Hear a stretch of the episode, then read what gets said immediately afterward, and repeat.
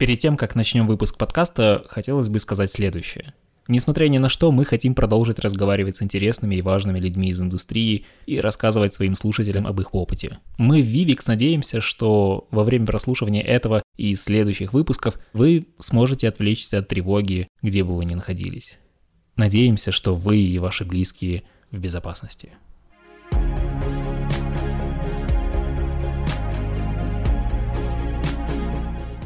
Слушай, кстати, я тут пока готовил материал и готовил вопросы, я узнал, что первая лицевая анимация была сделана еще в 1972 году в университете в Юте. Все было на простых формах, на выражениях лица, и при этом было какое-то там сглаживание в тенях, и полигоны были не так заметны. То есть видно, что это был ранее такой прототип технологий, и в демонстрационном ролике даже увеличивали пропорции лица. Знаешь, как если ты играл в Sims, то... А почему бы не увеличить Сим лоб там или глаза? Вот примерно такие вещи были. Для меня это так было удивительно, смотреть на то, что в этот такой, по сути, ранний ригинг, он существовал еще в 72 году. Это очень здорово. Ты не видел эту демку случайно? Не, не видел. Ага, прикольно. А где ты ее Могу видел? На Ютубе? Да, давай. Я представляю, что там, как это все выглядит. Но я просто видел, типа, там ранние версии, то, что там делал Pixar. Там так забавно все это, ну, как бы, или там посмотреть первый мультик у Pixar, там про ребенка, который под столом лазит. Это Да, такой да, трэш. да. Но, но, ну, круто же. Очень страшно выглядит. Да, типа того. Но просто меня удивило, что еще в 70-х пробовали делать синхронизацию с речью диктора, то есть старались не только двигать губами, но еще и зрачками глаз. То есть, да, видно было, что анимация не успевала за речью, и множество нюансов просто пропускалось, но это все равно здорово, удивительно, и получается, так даже не было в 70-х профессии риггера, насколько я понимаю. Да, слушай, там, мне кажется, в те времена, да еще непонятно было, как там... Я уверен, что были просто какие-то универсалы, да, были кодеры какие-нибудь, и которые писали код, и были ну, ну, аниматоры, которые делали все. Это вот постепенно, постепенно, постепенно вот начало все разрастаться, больше, больше, больше профессий, все деление, деление на деление. Вот, а так я сто процентов уверен, что как бы вначале там, ну, все были такие универсалы. Как бы я там тоже начинал, тоже я не, сразу риггером как бы нельзя стать, как бы, да, то есть надо всегда что-то знать параллельно. Ну и сейчас как бы в геймдеве особенно там и риггер, аниматор это ну, обычно один человек, вряд ли не делит. Ну да, кстати, я должен был догадаться, по всей видимости, что были такие генералисты, которые вообще все умели, но поскольку индустрия была еще не так сформирована и не было четких границ, люди просто умели все, открывали разные технологии и такие, о, я теперь умею делать вот это, и еще пару человек, возможно, и все. И, и нужно как-то опытом дальше делиться, и, по всей видимости, да, да, так такие есть. профессия и формировалась. Блин, очень здорово. Я очень люблю факты про зарождение какой-то технологии, прям наблюдать за процессом, когда в массовой культуре это стало проявляться. Там, например, когда в первом троне в 80-х была эта программа «Мастер-контроль. Главный злодей», и там тоже была лицевая анимация, ну, конечно же, она была упрощена, но лицо мастер-контроля было покрыто текстурами и вообще очень сильно стилизовано. То есть это была не человеческая пропорция лица, это было как такой цилиндр и выглядело очень устрашающе. То есть люди тогда старались выдумать какую-то очень графичную, интересную вещь, и поместить туда лицо. Мне правда нравится, как фантазия проявлялась в то время, поскольку технологии были сильно ограничены. И, по сути, да, не было никаких профессий даже. Ну да, все придумывается на ходу, как бы. Сейчас, видишь, нейронки появились, посмотрим, как там дальше все будет развиваться. Но в целом, как бы все упрощается, упрощается, ну, такой мартыший труд, который как бы становится как бы такой более простой, что ли, сейчас как бы столько скриптов, сколько плагинов, столько программ, вот этих нейронок, и, ну, проще сейчас все делается, конечно, чем раньше. Привет! Это подкаст «Еще один шот и домой» от анимационной студии Vivix. Меня зовут Александр Рыбаков, я режиссер монтажа и ведущий подкаста в нашей студии. В этом подкасте мы с художниками из нашей, а также из других знаменитых студий разбираемся в том, как работает VFX и CG-индустрия, с чего начинается творческий путь артистов, что их вдохновляет и с какими трудностями они сталкиваются.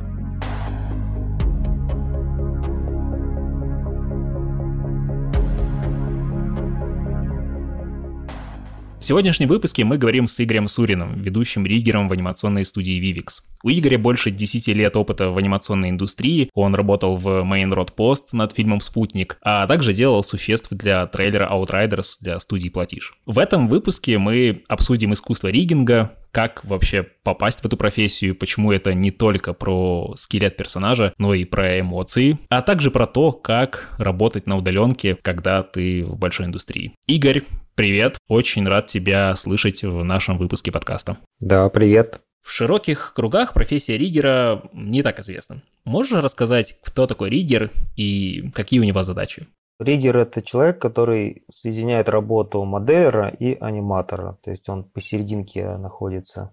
Он берет куклу, неодушевленную скульптуру, и заставляет ее подчиняться законам анатомии. То есть он расставляет скелеты внутри этой куклы и создает такие ниточки, за которые аниматор потом э, дергает эту скульптуру и оживляет ее. Получается, ты создаешь виртуальный скелет, при помощи которого аниматор может оживить и придать характера тому или иному персонажу, неважно, там, человек это или животное. Ну да-да-да, что-то такое. А неужели процесс подготовки вот виртуального скелета для анимации такой муторный? То есть мне всегда казалось, что это максимально не творческая история, и это прям на несколько-несколько часов. Ну, не сказал бы, что, что это муторное. Мне, допустим, очень нравится, что я делаю, да, то есть кому-то это, наверное, муторно, мне норм вообще, я люблю как бы то, что я делаю, вот. Похож ли это на медитативный процесс, когда ты совершаешь много повторяющихся действий, либо это всегда какой-то уникальный процесс создания виртуального скелета? Да, кстати, да, тут есть такое медитативное действие, допустим, как скининг, да, ты можешь прям включить книжку, слушать слушать ее, да, ну и параллельно скинить. То есть тут особо не нужно думать. Ты просто знаешь, что ты должен получить, да, и просто сидишь, красишь. И параллельно можешь музыку слушать там или книги. А есть где-то тебе нужно подумать, ставишь паузу и начинаешь что-то придумывать, что-то там э, уже надо как бы вникнуть, что ты делаешь. И можно, знаешь, как в плане того муторно-не муторно, ты можешь сам иногда выбрать, то есть ты можешь, допустим, скининг отложить, понимаешь, что сейчас как бы у тебя есть время прям вот так сконцентрироваться, и ты вот сидишь, погружаешься, что-то настраиваешь, а потом понимаешь, что как бы уже устал думать, можешь переключиться на скининг и дальше работать, медитировать, как ты говоришь, да. Слушай, а вот что конкретно ты анимируешь? Только тело, лицо или вообще все вместе? Или, может быть, отдельные риггеры есть, которые вот только лицом занимаются? Так, ну я не анимирую, я как раз вот создаю инструменты, чтобы аниматор мог потом анимировать персонажей. Я делаю риги и для тела, и для лица, и для одежды. Хорошо. То есть и тело, и лицо. То есть нет отдельно риггеров, которые занимаются вот только конкретно лицом, и все, они могут для аниматоров подготавливать почву в любой области? Ну, начинающие риггеры обычно вот только тело настраивают. Это как бы, наверное, первый этап для риггеров. То есть там обычно все довольно-таки понятно, логично. С лицом обычно все сложнее обстоит. То есть, во-первых, нужно понять, для чего мы делаем риг. Если мы делаем риги для мультфильмов, есть ограничения в движках. То есть мы или это рендерим в каком-то пакете, или мы это будем рендерить в каком-то движке. Поэтому тут нужно понимать, для чего ты делаешь риг. Это как бы сразу в ТЗ нужно обговаривать. Соответственно, в обоих этих случаях есть какие-то ограничения. То есть это зависит от того, в каком движке будет происходить анимация. Скажи, вот насколько нужно быть хорошо знакомым с анатомией, чтобы делать вот эти самые хорошие скелеты тела, может быть, или лица? Навык можно выработать по ходу работы, или это все нужно вот заранее знать? Ну, вообще, конечно, очень желательно иметь какое-то художественное образование, которого у меня нет конечно же. Поэтому я очень часто открываю Google, вбиваю там, соответственно, скелеты, смотрю YouTube, как отрабатывают у разных персонажей. Допустим, бывают коровы, лошади, какие угодно, то есть не обязательно люди. Людям более-менее все уже ясно, как бы, да, как что отрабатывает. А если какое-нибудь существо, которое, ну, нетипичное совершенно, там нужно прям вот, ну, посидеть, подумать, как у него сустав, допустим, построен. Там у свиней, у лошадей, у оленей, у зайцев, у всех по-разному все устроено. Соответственно, как выглядит процесс? Ты получаешь модель, от моделлера. И вот примерно понимаешь, как у него скелет устроен. А на самом деле нифига, как бы ты открываешь Google тот же самый и смотришь, ага, так, вот так вот здесь, да, ага, понятно. И вот, и понеслась, как бы, и начинается, как бы, работа. Потом, соответственно, скининг, и ты смотришь, как все отрабатывает. Ты вот упомянул сейчас про workflow, когда ты можешь взять и загуглить нужный тебе скелет. И мне вот стало интересно, вот это вот направление риггинга, мне кажется, в массовой культуре и в индустрии появилось с выходом первой истории игрушек от Pixar. Поправь меня, если я не прав, но до этого мультфильма не было такой профессии, и тогда же нельзя было нагуглить и посмотреть какие-то референсы. Как тогда люди? Они просто очень хорошо знали анатомию, даже несмотря на то, что это игрушка, либо, как ты думаешь, как они приходили к тому, что персонажи двигались именно вот так, как они двигаются? Ну, история игрушка там вообще как бы, там такая довольно специфическая анимация. Ну, она кукольная, как бы, наверное, да? То есть как будто вот подвязали сверху... Ниточками? Ну да, да, да, и вот как-то они так ходят. Я предлагаю, что раньше не было все-таки риггеров чистых, были были аниматоры, которые, наверное, были одновременно и риггерами, которые... Ну, то есть Pixar это, конечно, да, они такой прям сделали рывок, они сделали то, ну, из-за чего сейчас вообще мы имеем эту профессию. История игрушек, там человеческие персонажи в основном, да, и, соответственно, ты примерно понимаешь, где у тебя находится какой сустав, где локоть там, где плечо. Я просто к тому, что перенести эту логику на игрушку, наверное, тоже можно было. Да, конечно, да, соответственно, логика такая же, ничего сложного. Как я вижу здесь, ну, ты вряд ли ошибешься и поставишь сустав где-то там, ну, вместо колена в бедре, да, и э, будет это как-то странно выглядеть. Вот, и как бы тут логика такая же, как сейчас вообще, наверное, все это выглядит.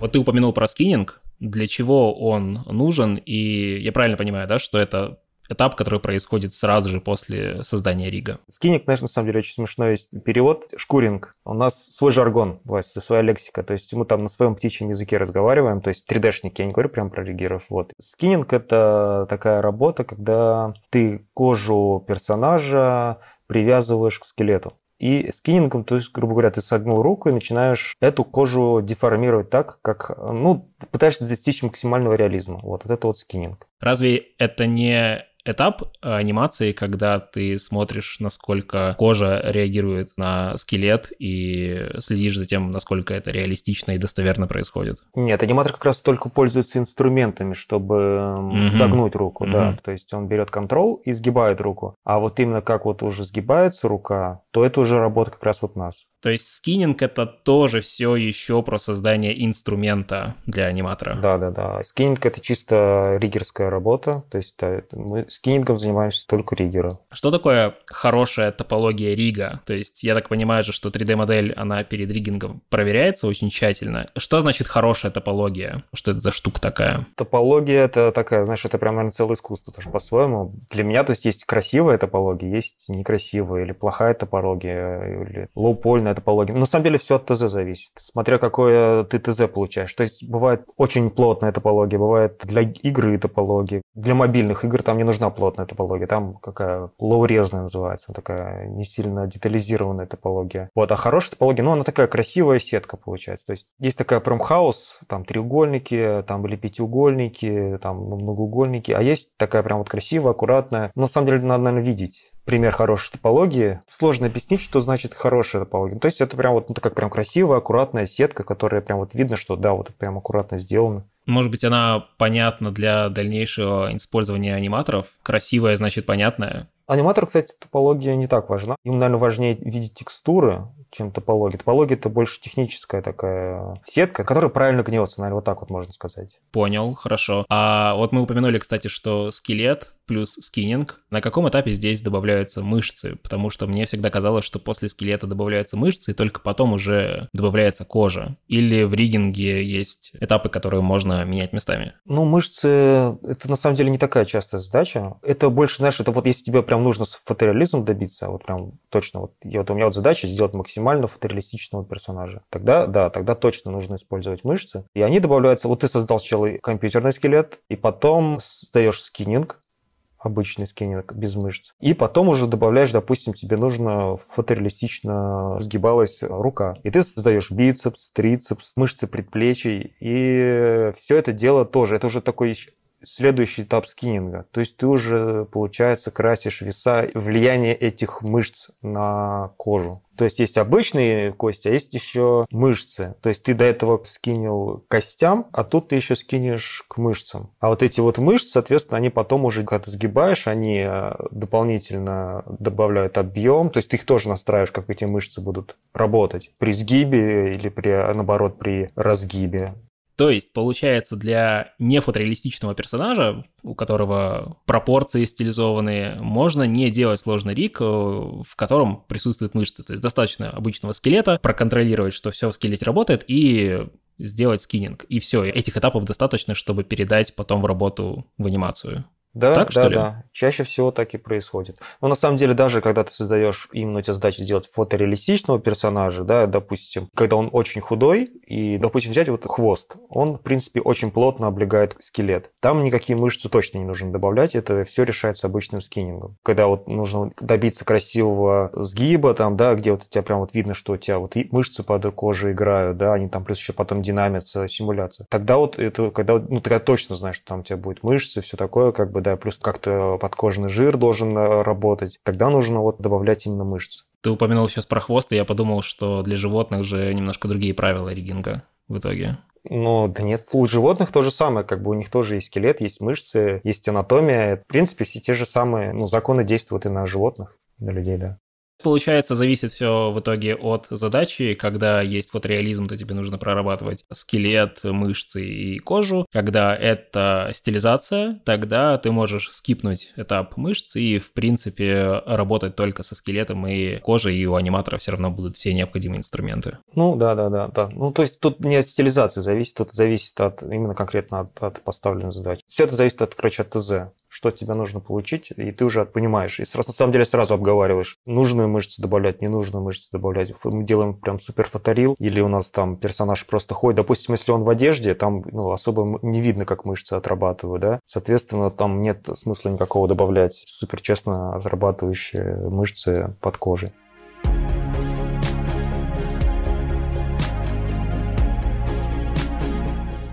А вот мне сразу стало интересно, вот во время работы в Vivix у тебя похожие задачи с скелетами, с мышцами, с скинингом, или же какой-то, может быть, другой род? У нас что чуть попроще. У нас нет прям вот симуляции именно кожи, симуляции мышц, но мы, конечно, стараемся максимально передать деформации через блендшейпы. То есть это такая вот скульпторская задача. Блендшейп — это переходы, получается, да? Я правильно понимаю? Морфы, да, это переходы из одного состояния в другое. В Vivix, получается, у тебя больше про лицевую анимацию, либо скелетная для того, чтобы, например, главный герой правильно бегал, двигался, садился. Больше что именно? Да все, как бы и это, и это. То есть, ну, это, как мне кажется, это не разделяется как раз. То есть, ну, по крайней мере, у нас. Ага. У нас всего два риггера, поэтому, да, у нас тут как бы сложно разделить. Тебе вот не бывает обидно, что твою работу не замечают вот именно в каком-то массовом сознании? Не, не, не, вообще не обидно. Ну, как все равно это же командная работа в любом случае тут. Я, наверное, знаешь, что пытаюсь понять, есть ли у тебя ощущение автора, что вот я сделал трик, ну, такое, да, иногда бывает, иногда, да. Вот, ну, когда вот реально что-то классное сделал, то говорит, о, нифига себе. Ну, то есть, а когда еще аниматор это действительно грамотно использовал, все это прям зритель увидел, как бы, да, нифига себе. Тогда, да, тогда, конечно, да. То есть, я прям, о, ничего себе, вот это вот у нас получилось круто как. Ну, вот да, и тебе, наверное, же хочется, чтобы твою работу заметили и говорили о ней чаще. То есть, наверное, вот здесь бывает, может быть, обидно, если они не говорят. Ну, иногда бывает обидно, но не так, чтобы как бы прям вот так хожу, каждая работа гордиться, как ну, мне кажется, это так, неправильно, наверное. То есть, ну, так, конечно, хочется, чтобы прям вот, ну, в итоге все звенья, они прям вот... Работали, да? Да, все работали, и в итоге получилось идеально, как бы, то есть, и моделлер хорошо поработал, и аниматор, и, допустим, я, там, свет поставлен, то есть, все, когда работает, музыка офигенно наложена, смонтировали, ты видишь, что ничего себе, видно, что круто все сделано. Почему в индустрии так мало риггеров? Неужели это такая сложная и трудоемкая профессия? Мне кажется, просто порог входа в профессию не супер быстрый. Вот, из-за этого. Ну, допустим, аниматором стать или моделером. Да, чтобы стать аниматором, нужно ну, быть чуть-чуть актером, да, наверное. Если ты вот знаешь, что ты вот, ну, немножко можешь покрыляться, там, перед зеркалом что-то поделать, и, как бы, и то же самое тебе нужно, говоря... Работать с мимикой, да, артистичность такая. Ну, да, с мимикой там или да, с движениями. То есть, по факту, тебе просто нужно знать вот эти вот контролы там, как их двигать в 3D-пакете, и ставить ключи, чувствовать тайминг там. Ну, то есть есть там определенные законы, их нужно просто выучить и потом все это дело повторить. И у тебя получается вот научиться стать аниматором нужно просто выучить инструмент, какие-то не полностью, не очень глубоко его знать. Таймлайн, там вот эти вот контролы, и по идее все, ты уже вроде как бы умеешь анимировать. То есть что-то ты уже санимируешь. Да, моделлер тоже, да. То есть если ты скульптор в прошлом, ты умеешь лепить, тогда ты просто в 3D тоже просто берешь как бы и ну, ты знаешь, как анатомия, какая там длина руки. Просто частая ошибка, допустим, ну, не часто бывает ошибка, когда у тебя предплечье там, допустим, короче, чем плечо, прям в разы, да. Ну, сразу видно, глаз режет, да, а вот кто-то не чувствует этого. Соответственно, если у тебя в прошлом есть бэкграунд скульптора или ты просто художник хороший, да, ты рисовал, у тебя рука набита, то есть ты можешь замоделить, прочувствовать форму и сделать ее в 3D. Просто знать нужно определенные инструменты. Ну и плюс топологию как раз знать, как строить. И по идее все. А вот чтобы риггером стать, нужно как раз вот, вот это знать. Желательно как и анимацию чувствовать, да, то есть понимать, как аниматор анимирует, какие он контролы делает, где их лучше вставить, где какая система кинематик нужно устраивать. Плюс кодить нужно уметь, соответственно, это программирование. Если ты прям хочешь быть перспективным, там нужно еще и уметь ресерчить, глубоко пакет знать, это точно. То есть нужно не просто знать такие инструменты моделинга, анимации,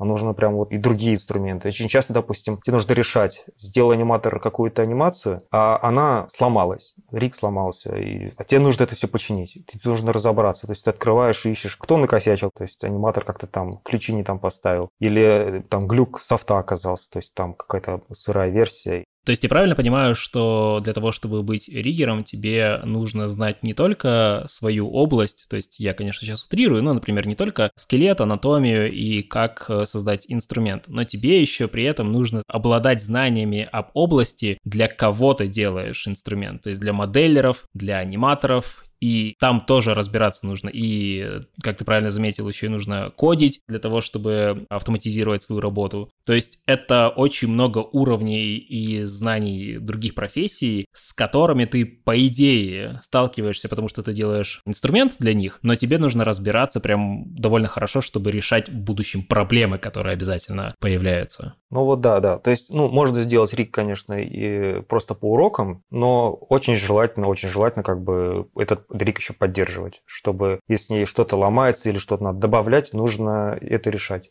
Это очень хороший бит про поддерживать, потому что я не помню... Как будто бы мне всегда казалось, что в анимации, в принципе, в 3D ты можешь отдавать работу и достигаешь вот какого-то конечного результата, и все. И он используется, и как будто бы к нему больше не возвращаешься. Там, например, ну да, бывает реюз моделей, бывает реюз текстур, да, но это как будто бы не настолько комплексная, на мой обывательский взгляд, история. С Ригом же как будто бы нужно его постоянно-постоянно поддерживать и следить за тем, чтобы ничего ничего не отваливалось на протяжении довольно длительного цикла. Да, да. То есть нужно прямо, ну, как поддержка, можно рик прямо апдейтить прямо постоянно. Там то же самое, рик должен быть быстрый. Бывает так, что ты сделал рик, а он тормозит, да, и тебе нужно его облегчить. То есть ты, получается, сидишь и то есть как раз вот решаешь, что задачу. Облегчить рик в плане того, что он аниматор должен прям вот ну, летать. Это вот как бы тоже задача. Много разных задач, и нужно постоянно что-то знать, изучать, как это все исполнить или реализовать. Вот как раз-таки я сейчас думаю про... Вот ты сказал про облегчить, и мне тоже стало интересно, потому что есть же такой инструмент MetaHuman Creator, и вот как ты думаешь, облегчит ли конкретно этот инструмент твою работу? Потому что MetaHumans, он уже идет э, с ригом, как пишут на сайтах и описании технологии. Да, MetaHuman, кстати, очень крутая технология.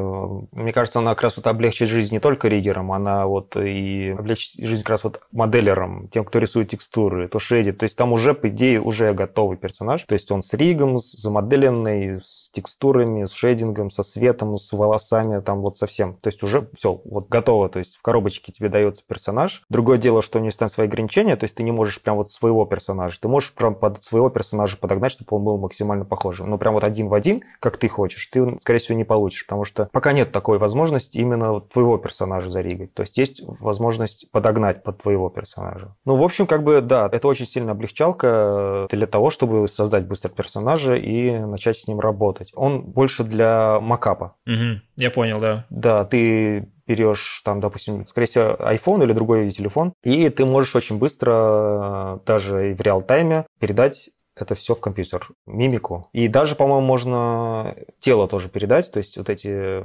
движения. Но ну, не в реал-тайме, можно просто взять какой-то клип из интернета, как там персонаж, допустим, идет, и его накинуть на MetaHuman. Соответственно, у тебя персонаж будет ходить, соответственно, можешь с iPhone записать мимику, у тебя персонаж будет как-то выражать мимику. На самом деле очень сложно вот эти совместить, когда он персонаж идет, что-то говорит, да, то есть это будет нереально, то есть это нужно прям сразу, чтобы шел еще и говорил. Я правильно понимаю, что можно заснять в студии просто на телефон актера, который который выполняет трюк, и потом вот это видео взять и при помощи MetaHumans накинуть не, не, не, на не, не вот так. этого человека. Не, а как? Так. А что ты имел в виду тогда? Я имею в виду, ну уже есть готовые библиотеки в интернете с с походками, со всем, там, с какими-то трюками, что угодно. Это можно просто взять этот клип, импортнуть его, соответственно, в 3D-пакет, ну, в майку да, в данном случае, да, и, соответственно, MetaHuman подцепить. И у тебя будет вот этот MetaHumanский персонаж повторять то, что сделал актер. Ты просто упомянул про iPhone, я подумал, что можно прям заснять в студии, и MetaHuman просто поймет, какое движение накинуть. Нет, он э, лицо поймет. Можно и движение тоже, я видел такое есть приложение в телефоне, можно, в принципе, и движение передать на... Не обязательно MetaHuman даже не имеет... Ну, то есть это не так важно, MetaHuman это MetaHuman. Я нашел приложение в iPhone, есть такое, да, ты просто берешь, грубо говоря, снимаешь человека, ну, себя, да, и эти движения можно как-то передать. Они сейчас не настолько сильно точные, но их можно передать уже в 3D-пакет. Мы говорили про MetaHuman, ты как-то так перешел в приложение на iPhone, и я подумал, что это все одно и то же. Нет, это да, это разные вещи. То есть MetaHuman — это креатор, это вот как раз создание персонажей. Там можно подергать за позвонки и посмотреть, как у тебя работает мимика, там, ну, тоже там все это есть. Но это не про анимацию, это про вот как работает. Это раз вот немножко риггерская задача, да, как раз вот типа вот посмотреть, как что работает. А вот если ты уже хочешь в анимацию все, то есть, ну, именно анимацию, чтобы у тебя работало, да, то это уже все это дело экспортишь уже в нормальный софт, взрослый, в Maya, и там или э, в Unreal. Ну, может, другие пакеты тоже умеют, я вот это не совсем знаю. Blender, по-моему, тоже это умеет делать. Скорее всего, да, скорее всего, все уже умеют, там и Cinema, по-моему, и, ну, и Houdini, скорее всего, все это умеет, и там уже дальше ты уже именно работаешь с анимацией. То есть ты можешь взять iPhone, поставить, я уже это делал, кстати, в Unreal, ставишь iPhone перед собой и начинаешь говорить, что-то делать, прям вот это коннектится в реал тайме, то есть в реальном времени, и у тебя прям в реальном времени передается все твои эмоции на метахьюмновского персонажа. Ну, можешь не обязательно метахьюм, можешь и сам также все настроить, но это будет дольше намного, конечно же. Тебе не кажется, что часть работы у тебя как будто бы отнимают, раз метахьюман идет уже с ригом? Да, Слушай, если так ко всему относиться, то да, то можно вообще попустить руки там, не знаю, ничего. Да нет, не отнимать, это просто помогалка очень классная, которая просто ускоряет процесс, да.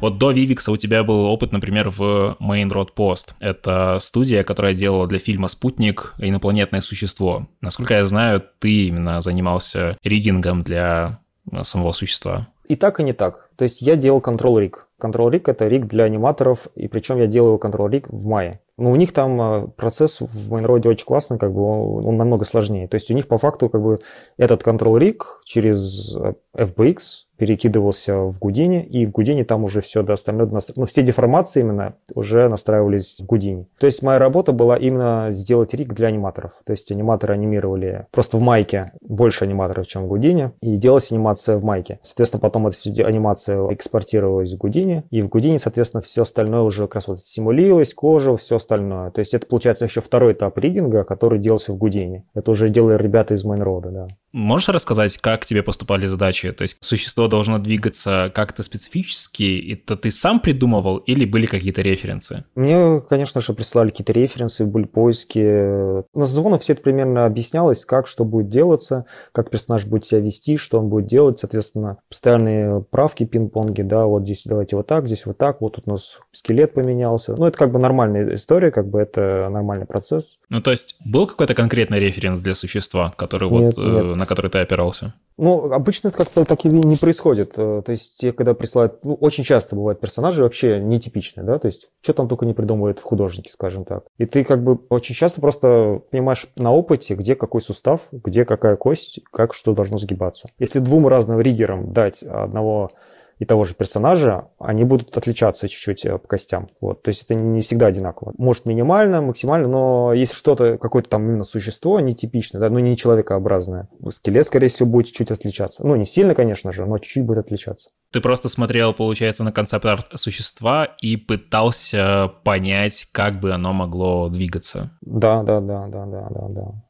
Именно так. Но часто, кстати, просто ребята присылали именно скелет уже готовый, и ты уже делал, э, если идет именно сейчас речь про Main Road, про существо, то, по-моему, мне просто присылали скелет уже готовый, да, и ты его уже настраивал. Просто мне интересно вот именно сама творческая задача, как ты ее для себя формировал внутри, как-то вот взять скелет и представить, как инопланетное существо двигается. Это же, по сути, ты самый первый человек, который пытается оживить еще не созданного персонажа. Это же очень здорово. Пытаешься как-то представить. Ну да, да, да. Как у нас выглядит pipeline? Ты настраиваешь, соответственно, да, вот скелеты в Control Rig, и ты уже начинаешь двигать, смотреть, как у тебя что сгибается. Понимаешь, что здесь что-то не так, нужно править веса, скиннинг. А, но на самом деле, как бы часто персонажей до еще риггинга ставят какие-то позы. Скульпторы, то есть могут тоже там согнуть ручку грубенько, да, допустим, как-то повернуть голову, там, ну, какие-то позы выставить тоже можно, и, в принципе, и без скелета. Но скелету, конечно, проще намного. Но я просто, наверное, видимо, к тому веду, что для того, чтобы быть риггером, тебе еще нужно обладать большой фантазией, потому что очень много информации на предварительных этапах производства просто нет. Ну нет, кстати, не соглашусь. Да? Фантазия, мне мне кажется, здесь э, как бы и тут есть ТЗ. Фантазия ТЗ — это разные вещи. То есть есть у тебя ПТЗ, это техническое задание, как должно быть примерно, что он умеет, как персонаж что делает, ходит там, плывет, ползет. Без ТЗ как бы результат ХЗ, поэтому без ТЗ сложно.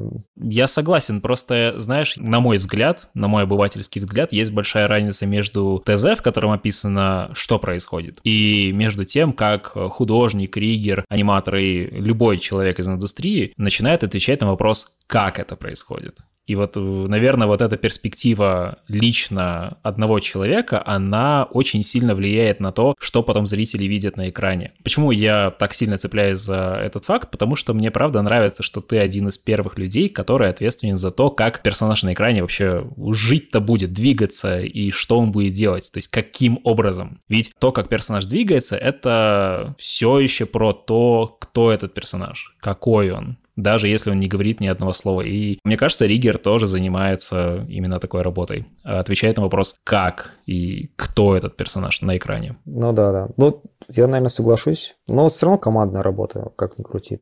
Я сейчас гораздо лучше понимаю, как работает риггинг в целом, но ты как специалист формулируешь для себя такие детали вроде того, что как через риггинг можно показать характер, повадки, либо особенности движения персонажа. Допустим, даже если это не существо, а, например, вот именно человек. Или ты просто смотришь на ТЗ и такой, оно должно двигаться вот так, и, и все. Характер все-таки, наверное, это аниматорская работа именно в движениях. А вот если дело касается лица, то есть то тут, наверное, да, тут от меня тоже, от триггера тоже зависит. Чтобы аниматор мог правильную эмоцию передать, ему нужно, соответственно, ну, красивая эмоция, которую он может сделать ригом. Это да, это зависит от меня. А вот именно сделать какую-нибудь грустную походку или веселую походку, это, наверное, не к триггеру все-таки, это больше к аниматору. А сколько вообще времени уходит на изучение и составление движения характерного персонажа? Ну, например, знаешь, какой-нибудь солдат или такой более большой персонаж будет двигаться уверенно и грузно, в отличие от, к примеру, ребенка. И вот сколько времени уходит на изучение и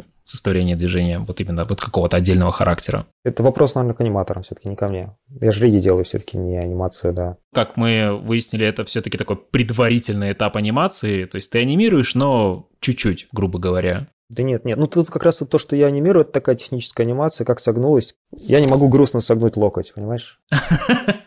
Ну, это, кстати, хорошо.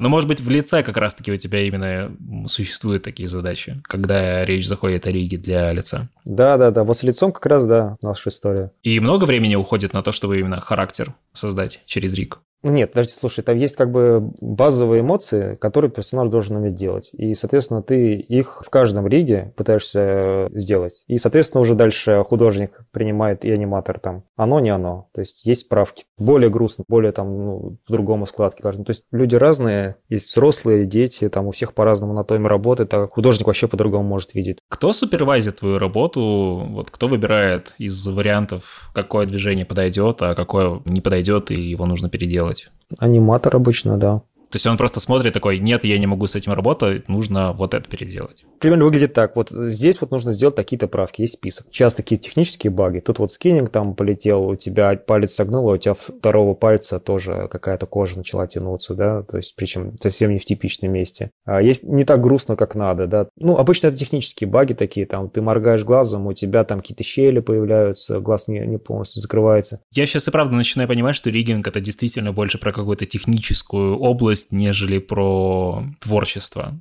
То есть я пытался, видимо, как-то нащупать, где здесь творчество, где здесь именно какая-то... Тут творчество в анатомии, наверное. А не так, чтобы какой-то красивые танцы там и передать характер, э, какую-то анимацию, это нет, да, это не про риггер все-таки. Это... Кстати, часто риггеры становятся аниматорами прям. Это прям вот идеальный риггер, который стал аниматором, он все знает, как бы это вот очень круто. Кстати, это интересный транзишн, потому что, с одной стороны, он очевиден, потому что ты занимаешься очень важной предварительной работой, которая передается аниматорам, и они уже делают прям объемный характер и так далее. Но, с другой стороны, когда ты после риггинга идешь в анимацию, по-моему, да, это уровень бог просто. Ну да, да, так и есть. Скажи, а как отличается риггинг животных и людей? Что проще и что сложнее? Люди, наверное, проще, потому что обычно всех делают людей, люди прям ну, почти на каждом проекте. Животные сложнее в том плане, что бывает нетипичные животные. Ну, какой-нибудь монстр почему-то мне сразу на ум приходит. Ты инопланетяне наделал как раз-таки для спутника. Ну вот да, как бы тут что нетипично. Ты не знаешь, во-первых, идет поиск постоянно. Там иногда даже сам режиссер не знает, будет там у него, как он там видит работу там какого-то, не знаю, у него на голове там какие-то были штуки, я забыл, как крылья такие, не знаю. Ну, непонятно, должны они шевелиться, не должны шевелиться, как это будет все работать. С существами сложнее, конечно, да. С людьми там, в принципе, все понятно, предсказуемо. В людях самое сложное, наверное, передать фотореализм. Хотя сейчас уже, наверное, не такая сложная задача, но раньше это было прямо вот в этом задача, потому что, как бы, ну, настолько у людей уже... Ну, ты знаешь, как человек себя ведет, как он двигается, вот, и ты сразу видишь какую-то фальш, если что-то не так санимировано, да. А вот в животных, ну, именно вот каких-то инопланетян, ну, ты же не видел никогда инопланетянин, да, то есть сложнее найти какой-то там, не знаю, фальш, потому что ты... Да, наверное, с одной стороны у тебя больше как будто бы свободы, но сложнее, потому что очень мало референсов. Да, да, да, все, вообще точка, точно. Я просто к тому, что ты был еще в рекламе и в синематиках, и ты, например, для Outriders делал и человеческого персонажа, и там был у тебя еще Рик Орла. Это же просто два совершенно разных способа думать о том, какой у тебя персонаж и как он будет дальше анимироваться. То есть что было сложнее в этом случае? Все-таки Орел? Там не Орел был. А что там было? Смотря какой э, проект. Наверное, ты, если ты имеешь Outriders, то там был такой скричер, такой скелет летающий с перьями. Очень крутой персонаж, мне так он понравился. То есть иногда, блин, настолько крутой дизайн, думаешь, блин, офигенно, то есть давай буду делать прям. Ну, бывают скучные, как бы неинтересные персонажи, какие-нибудь, не знаю, страшненькие даже, блин, отстой. Вот там вот прям очень было круто. Это, ну, самое сложное там, конечно, были э, перья и, ну, рик крыла, как бы, да, я в свое время там придумал свой рик крыла, потратил там какое-то время на это, изучению, прям погрузился. Все получилось, как бы я прям очень доволен этой работой, на самом деле очень круто. Я вот слышал, что птицы для риггеров считается просто очень сложным уровнем. Это правда. Я вспомнил, что вообще первая CG-птица, которая появилась, э, например, ну не в играх, а я знаю факт про кино, я знаю, что появилась она в «Лабиринте» с Дэвидом Боуи. В открывающей сцене там была CG-сова, и, конечно же, на 2022 год она смотрится очень плохо.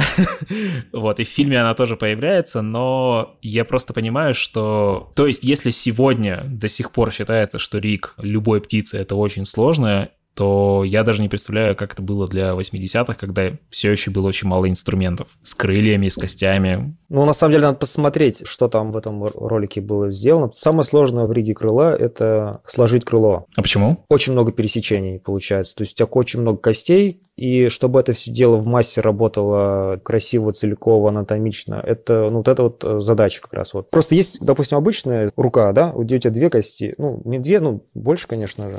Ну, допустим, э, обычная рука и локоть. Все, у тебя вот сгибается и все. В риге крыла там вот, допустим, штук 200 перьев. И это получается каждая отдельная кость. И ты, допустим, начинаешь там сгибать крыло, и у тебя вот эти все вот эти перья начинают просто хаотично друг друга... Врезаться, получается, в друг друга. Проникать, да. То есть я, конечно, могу вот такую отдать работу аниматору, да, но он, соответственно, меня возненавидит, там проклянет, и все, никогда с ним работать больше не будет. И вот как бы в этом как раз и задача, сделать так, чтобы это все работало в массе э, красиво, хорошо и удобно. В этом вся сложность как бы Рига Крыла.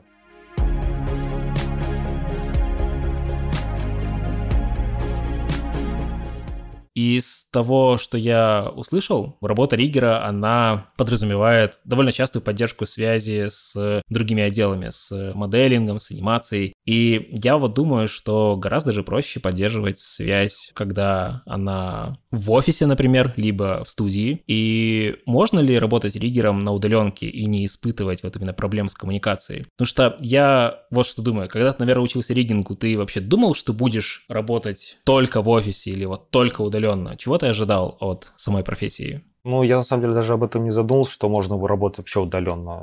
Такого не было, да. Ну, как-то вот из-за пандемии, наверное, это все само случилось. И сейчас очень многие работают удаленно. Ну, на самом деле, коммуникации иногда это не хватает, но есть же пакеты, там Zoom, там Skype, что угодно, Telegram. И можно всегда очень быстро созвониться, показать. Можно прям по экрану открыть персонажа, расшарить экран и показывать, что, где, у кого какая проблема. И как бы... То есть коммуникация, в принципе, не пропадает личная коммуникация и коммуникация через мессенджеры и э, чаты, она никак не преломляется, и тебе комфортно и так и так. Ну, мне лично норм, да. Но я знаю, что многим этого не хватает именно личного общения, то есть именно вот такого корпоративного духа, что не знаю, как, да. Ну да, это более тесный такой контакт, на самом деле. Создается впечатление, что ты постоянно обмениваешься информацией. И опять же, вот как я упомянул ранее, что Ригер это все-таки про постоянную поддержку, про коммуникацию, и чем она теснее, тем, наверное, более успешная работа. Ну да, да, да. Ну то есть коммуникация, конечно, очень желательно важна, да. Принимаешь ли ты какие-то конкретные усилия для комфортной работы из дома? Да, да. Самое классное это когда у тебя много мониторов. То есть мне вот очень сильно не хватает мониторов, да, и я вот сейчас начал такую тему ресерчить, я вот сейчас как бы опять на удаленку уехал. Я создал комфортные супер условия у себя дома, то есть у меня там супер здоровенный монитор был и, и плюс ноутбук. То есть для нас как бы для 3D-шников нужно очень много окон.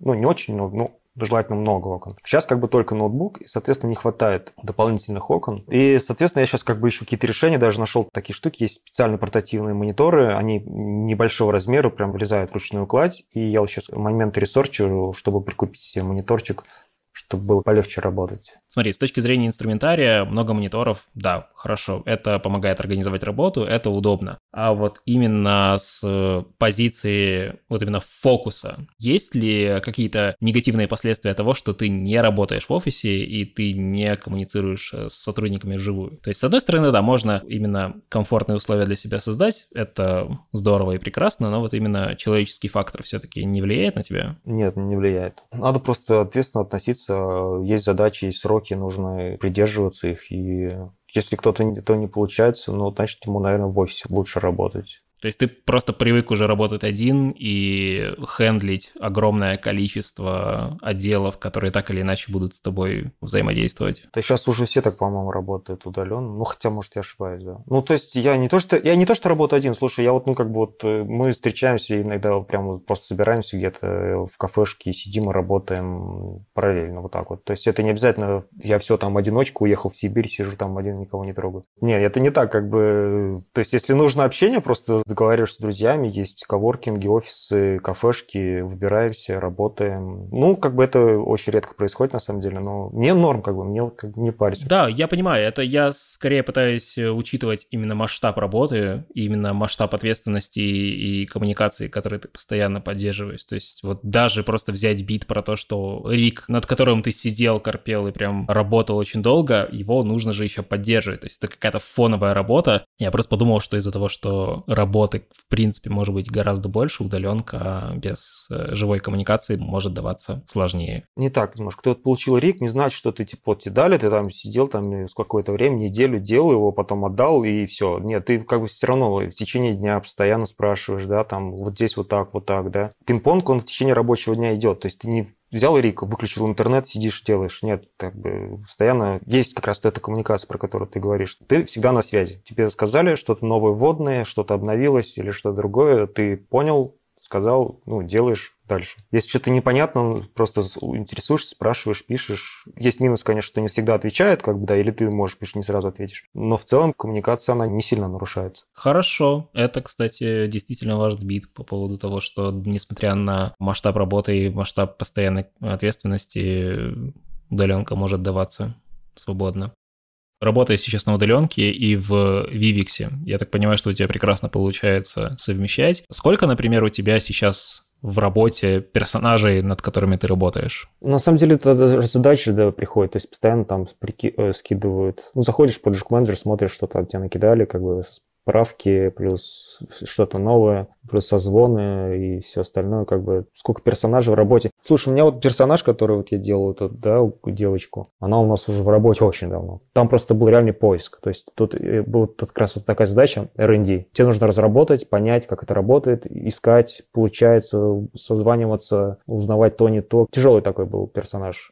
Но он как бы до сих пор делается. Я сейчас сделал очередную итерацию, надеюсь, всем понравится. Как бы и мы будем делать, двигаться дальше. Соответственно, мы всех остальных персонажей будем делать так. То есть это сейчас вот именно такой вот трудозатратный по времени процесс. Я просто видел предварительные варианты с лицевой анимацией у героини. И в той версии трейлера, по крайней мере, которая есть сейчас, мне прям очень понравилось, что она очень много рассказывает о себе как о персонаже как раз-таки через лицевую анимацию. И причем у нее очень разные читаемые эмоции. И вот мне кажется, да, что вот читаемость эмоций — это один из самых важных факторов, которые есть в итоге в персонаже, чтобы поверить в него. И я, опять же, очень много вижу смысла в том, что правильный, качественный рик, он позволит в дальнейшем и аниматорам, и впоследствии зрителю именно впитать всю, даже самые микронюансы. Они, мне кажется, тоже очень важны.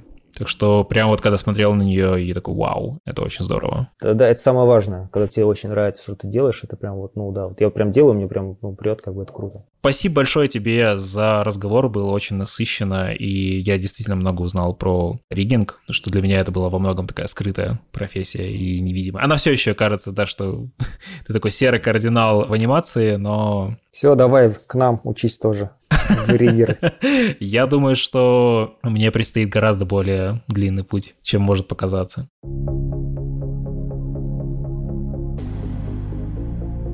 В этом выпуске мы обсудили искусство риггинга, как вообще попасть в эту профессию, почему это не только про скилл от персонажа, но и про эмоции на лице, а также про то, как можно работать на удаленке, когда ты в большой индустрии. Игорь, еще раз спасибо за очень насыщенный разговор, было приятно пообщаться. Да, большое спасибо вам. Ссылки на все, о чем мы говорили сегодня, будут в описании подкаста. Будем рады, если вы поделитесь этим выпуском у себя в социальных сетях и оставите нам обратную связь со звездочками, лайками на Яндекс Музыке, Apple Podcasts и любой площадке, которая вам удобна. Игорь, еще раз спасибо, что забежал к нам на огонек. Когда-нибудь снова услышимся. Всем пока!